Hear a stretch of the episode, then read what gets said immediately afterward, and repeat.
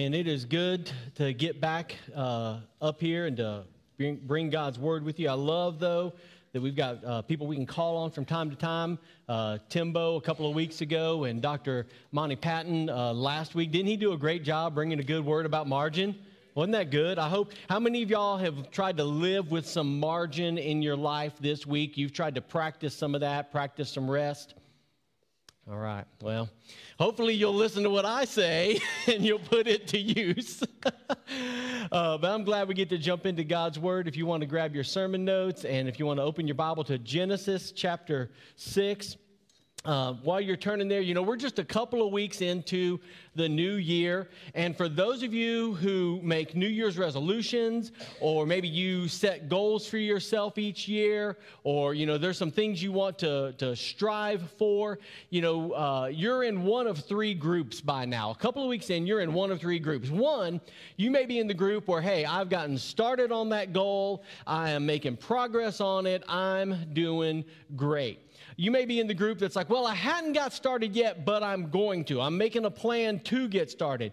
And you may be in the third group who's like, you know what, I've already scrapped those goals. Uh, I'll try again next year, pass the ice cream. You know, uh, you know, I'm just going to be happy. You know, here's the deal: whichever group you find yourself in, don't give yourself, you know, don't beat yourself up. If you, especially if you're struggling or if you feel stalled, don't beat yourself up because the deal is at least, at least you're trying, you have a desire to see things get better. You know, you have a hope for the possibilities of what could be. Whether you've reached those or you're trying to reach them or you're maybe feeling frustrated, at least you have a, a desire that things could be different, things could be better. Well, just like we have to do that in our lives from time to time, it's healthy for us to do that in our church from time to time. And about a month ago, we got together with a group of leaders here in our church and we just sat down to talk about the possibilities of what could be. We gathered together church staff, leadership team, connect group leaders, ministry leaders, and we, uh, we, we, we just got together. In the, in the majority of our time, it was, uh, it was spent sharing with them the vision for 2024 and beyond, what I'm going to be sharing with you guys over the next few weeks. And um, and, and, but my favorite part of that time, my favorite part of that time that we spent together uh, was the last part of it, the last little section of it where we opened up discussion and we and we we shared ideas of what could be. We asked people, what do we want to celebrate? Over the next five or seven, maybe even 10 years, what do we want to celebrate as a church? What do we hope to see God do here at our church. You know, rather than just celebrating uh, milestones, and milestones are important, you know, it's important when you hit those milestones in your life, you know, 50, 60, 70, 80. After 80, it's like 81, 82, 83, 84. But, you know, when you start hitting those milestones, it's important because, you know, some of my grandfather said, you know, when he'd have a birthday, he said, I'm just glad I didn't miss one. Okay. And so the same with the church, you know. We want to celebrate those milestones, but we don't want to just celebrate that, right? We don't want to just celebrate in five or 10 years that we're still around, that we existed, that we didn't die. And by the way, churches dying is a very real thing. Thousands of churches close their doors every single year because they failed to, to dream what could be.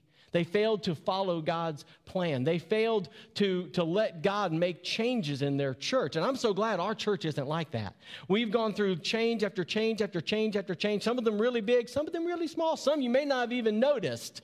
But we've been continually going through changes. And so we asked, the, we asked the, uh, that group, you know, what do we want to celebrate? And we got all sorts of great ideas of what God might do through our church over, over the next several years. Now, none of these are in stone. Say that with me. None of these are in stone. Okay, these are just ideas in that moment off the top of our heads, maybe even from the bottom of our hearts, of some possibilities of what God might do. And I just want to share some of these with you. Again, these are not in stone. Don't come, don't go away from going, oh, we're going to do all of these things, okay? But these are just some ideas. And you know, one of them was that our campus would be fully utilized on Sundays and Wednesdays, that every room would be filled up. We did this great renovation, this great remodel. We want to maximize this space. We want to use it to its fullest capacity. Amen? Amen. Um, you know, we, we talked about the possibility of two or three international missionaries being sent out from our church. We support international missionaries. We pray for international missionaries. How awesome would it be, to God's glory, not ours, if we could send out international missionaries. Uh, we talked about the idea of maybe three or four new churches getting started, either from our church or in partnership with our church, with teams of people uh, from our church being a part of that. This church got started as a church plant over 60, I think it's 65 years ago. This church was a church plant at one time. At one time, this church didn't exist, but somebody had the idea to start a brand new church in this area to reach this community. And over the next 20, 25 years, this church was a part of church planting, starting uh, about a half a dozen churches. And then I think over our lifetime, we've started uh, maybe eight or nine or 10 more churches. Matter of fact, one of the churches that we started, Authentic Life, today is celebrating their ninth birthday. Can we give God praise? That's exciting. So we want to see more of that. Uh, we talked about maybe some community need or issue being addressed, and our church being a big part of, of helping to move the needle on some community issue. Uh, the demographic of our church begin to match the demographic of our community. I think uh, the last time I looked, the population around our church was uh, was 38% non-Caucasian. I think it was 38% Hispanic plus other ethnicities. As we look around, our church uh, demographic has changed a little bit. We've become a little bit less white and a little bit more tan and a little bit more brown, and that's good, right? Right? But we need to match. If we're a church reaching our community, we shouldn't be surprised that our community is coming to our church. Amen? And so we want to see that happen. And as a result of that, it may mean that we may need to start another uh, worship hour. You know, right now, how many of y'all feel comfortable where you're at? You're like, man, I got room. You know, there's a little extra space. There's room for a few more people in here. How amazing would it be for us to be like elbow to elbow to elbow, and, and we have to start another service to make room for more people? Or maybe it's another service service reaching a different uh, demographic, different ethnicity, and a different language. You know, just ideas. Um, we somebody shared the idea of 80% of people who are attending this church have found a place of serving whether it's once a week, once a month, however often it is. And then probably the biggest dream of all. Now, this is a God sized dream. I don't know if you're ready for it. I don't know. It would have to be a miracle, but more children's ministry workers than we know what to do with. What we needed. Amen? Amen. All right. Now, like I said, these are just some ideas. Matter of fact, these are just our ideas. And they're good ideas. And we can come up with all sorts of ideas and, and plans and thoughts, but the reality is we have no idea what God's ideas are. We have no idea what God's plans are. We can't even think on the same level that God thinks on. If we're thinking about doing this, God says, I'm thinking about doing that. And so, oh, yeah, well, we're, we're thinking about doing this. And God says, well, that's still just this compared to what I'm thinking about doing. God has plans, He has amazing plans. And the way God works is He works through His people. He works through his church. He works through people who are ready to be used by him, who are ready for what he has planned. So, with that in mind, we're going to jump into Genesis chapter 6, where we see God reveal a big plan and he used somebody who was ready to be used. And my hope for us is that we will be a people, and this is the title of today's message, that we will be a people who are ready for whatever God has planned. Let's read Genesis chapter 6. It's the story of Noah, a very familiar story, I think, probably to most of us. Beginning in verse 5 says, The Lord observed the extent of human wickedness on the earth, and he saw that everything they thought or imagined was consistently and totally evil. So the Lord was sorry he'd ever made them and put them on the earth. It broke his heart. And the Lord said, I will wipe this human race I've created from the face of the earth. Yes, and I will destroy every living thing, all the people, the large animals, the small animals that scurry along the ground, even the birds of the sky. I'm sorry I ever made them. Verse 8 But Noah found favor with the Lord. This is the account of Noah and his family. Noah was a righteous man the only blameless person living on earth at the time, and he walked in close fellowship with God. Noah was the father of three sons Shem, Ham, and Japheth.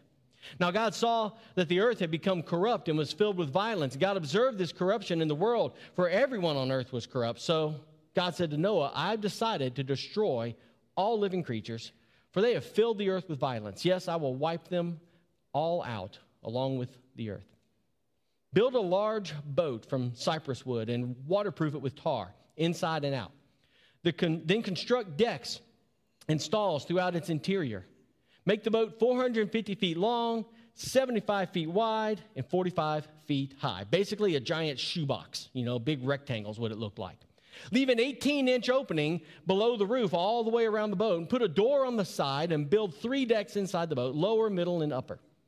Look, I'm about to cover the earth with a flood that will destroy every living thing that breathes. Everything on earth will die, but I will confirm my covenant with you. So enter the boat, you and your wife and your sons and their wives. Bring a pair of every kind of animal, male and female, into the boat with you to keep them alive during the flood. Pairs of every kind of bird and every kind of animal and every kind of small animal that scurries along the ground will come to you to be kept alive. And be sure to take on board enough food for you and your family and for all the animals. verse 22 says So Noah did everything exactly as God commanded him.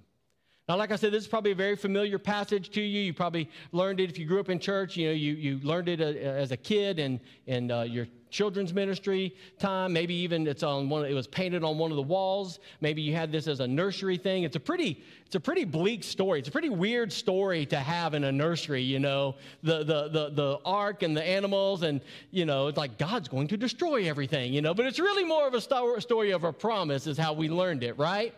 But what I want us to see here is, is what we can learn from this story to help us as believers in a church be ready for what God's what God has planned. And so in order to do that, first we need to understand number 1, if you take notes, if you write things down, this is a good time to be getting started if you hadn't or if you have your outline out or pulled up on the Bible app. Number 1 is this, God's plans are big plans.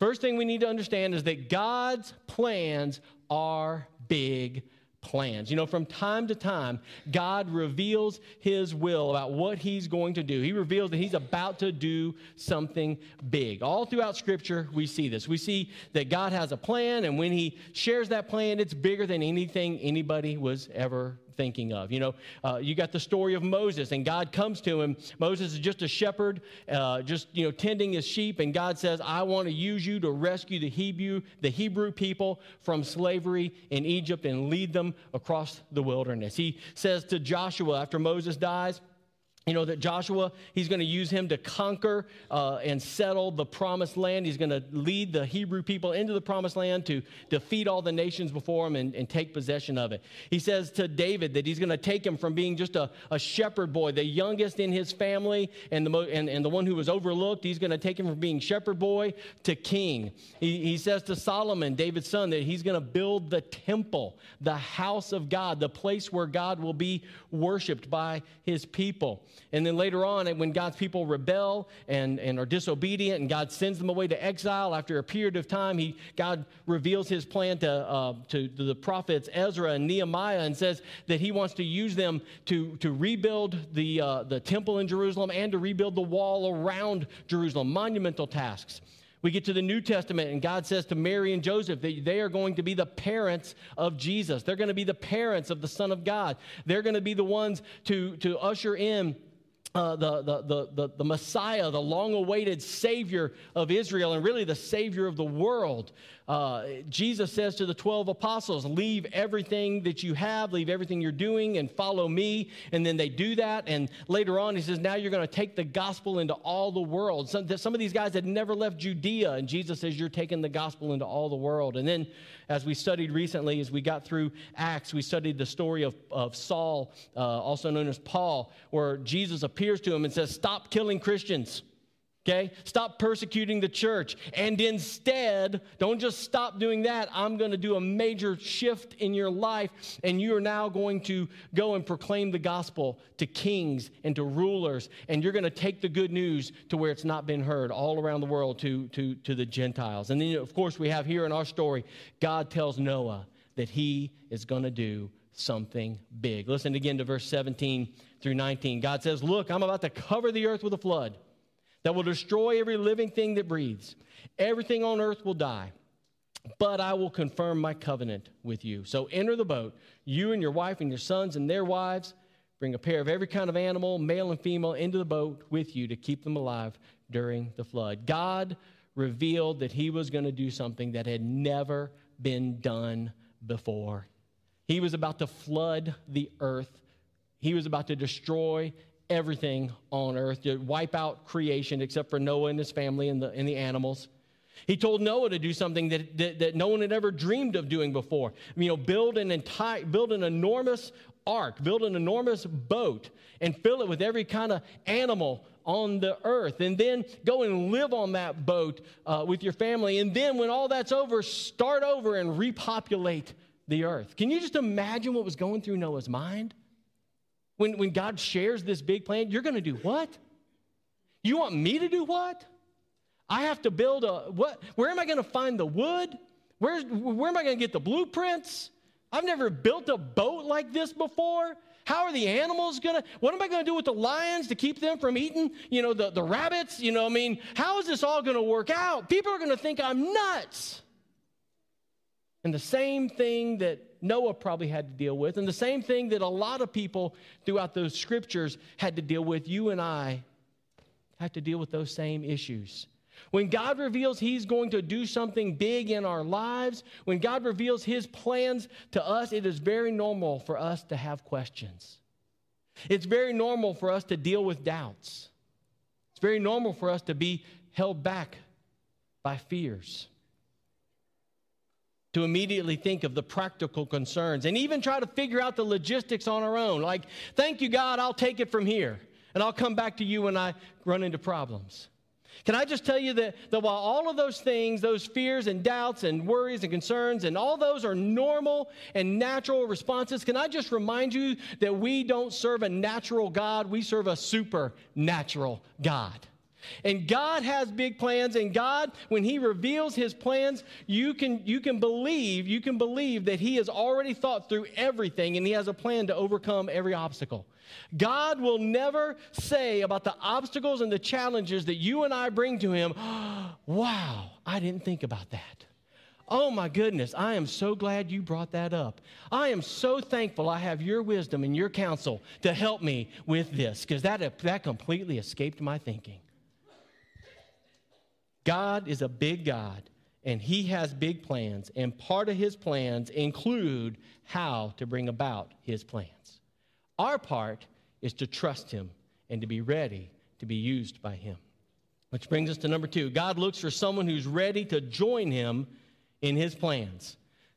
God's plans are big plans, and He looks for someone to join Him someone who is ready to join him in his plans. Henry Blackaby, in his uh, book, Experiencing God, he teaches that God doesn't tell us to go out and do something for him.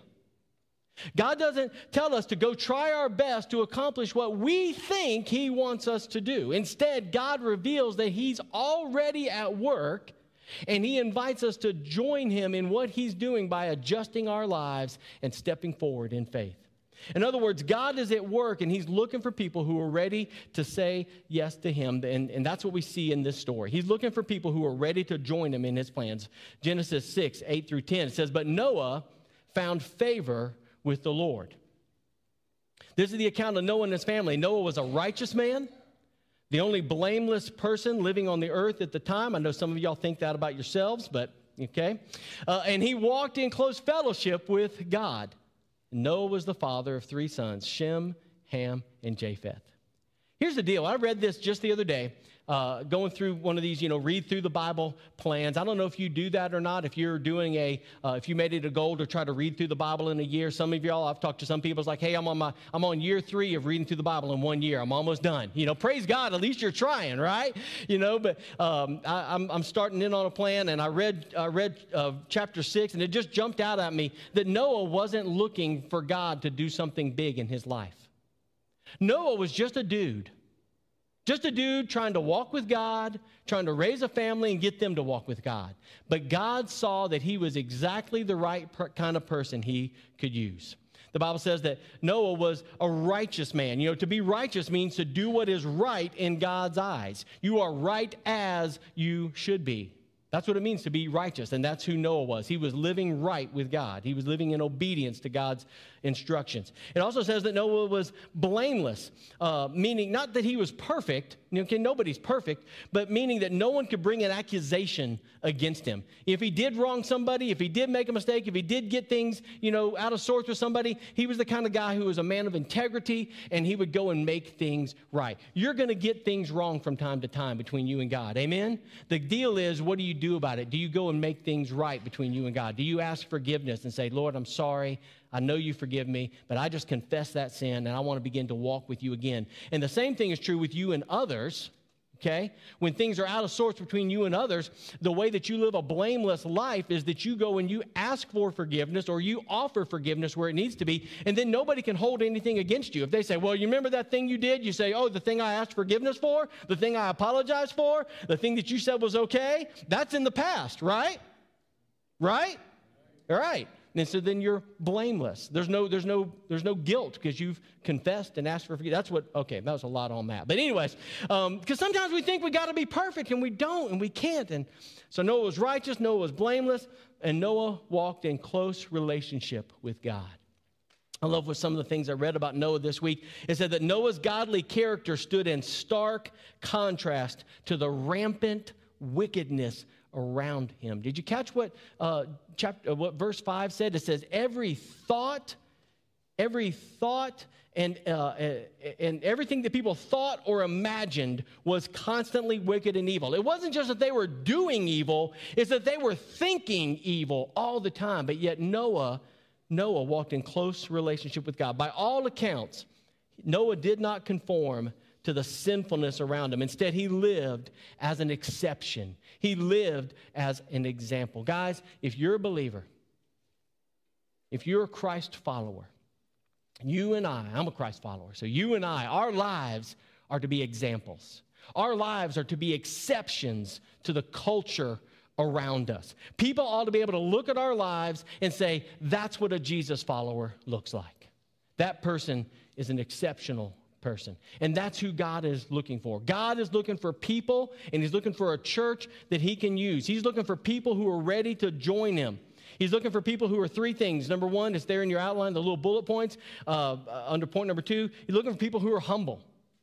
He's looking for people who will say, God, whatever's going to happen, you're going to have to do it.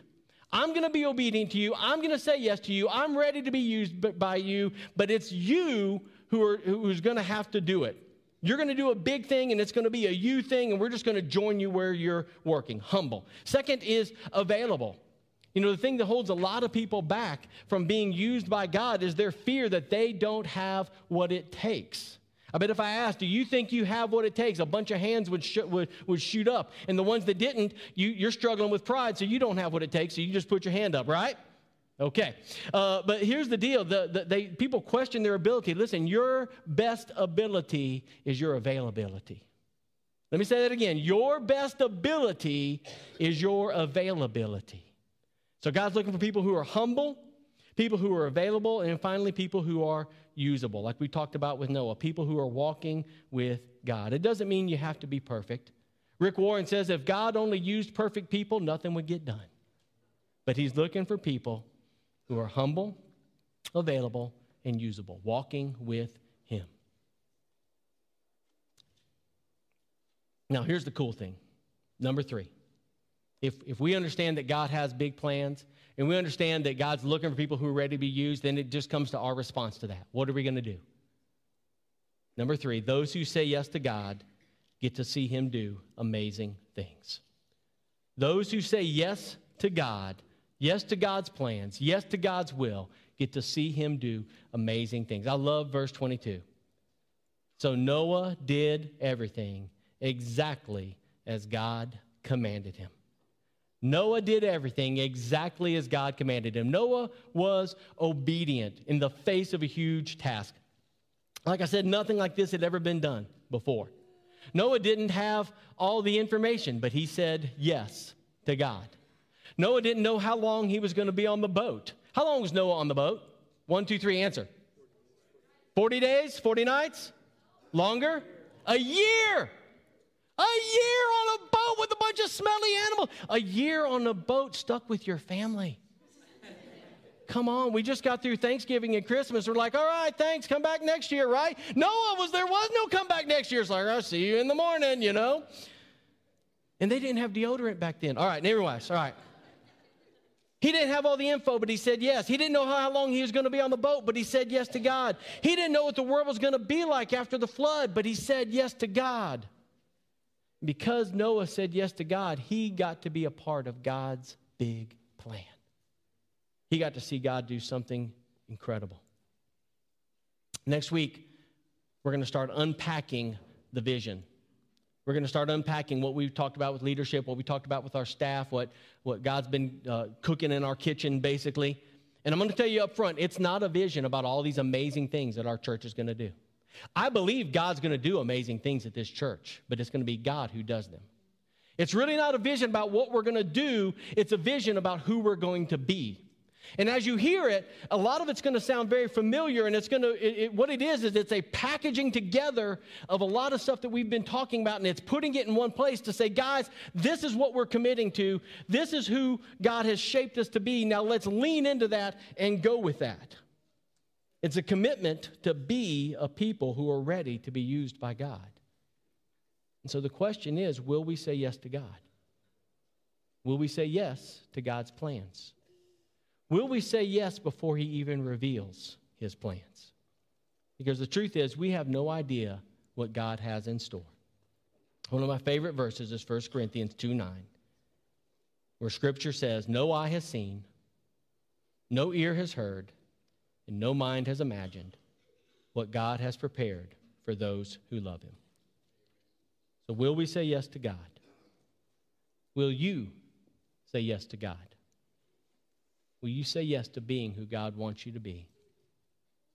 Will we be a church who's ready for what God has planned? Let's pray.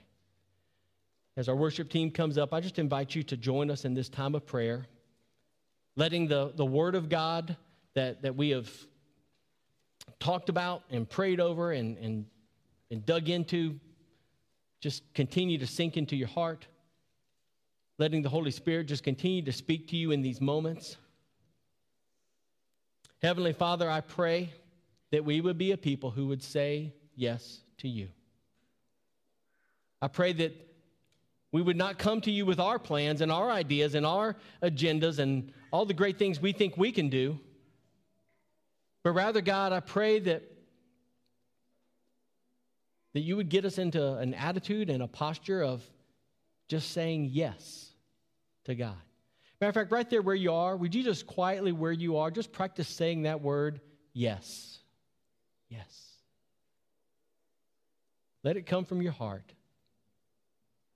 And then respond to Him as He leads. In Christ's name, we pray. Amen. Hey, listen, as we sing this song, it's called I Surrender All. And I wonder, what do you need to surrender to God today? Some today, your surrender may just say, God, I'm willing to say yes, and I'm going to trust you. I don't know what's coming, but my yes is on the table. I trust you, God. Some of you, your yes is actually a no. God, I need to say no to some stuff that I've been into, no to some stuff that I've been doing, no to some habits and some sins, so that I can fully say yes to you.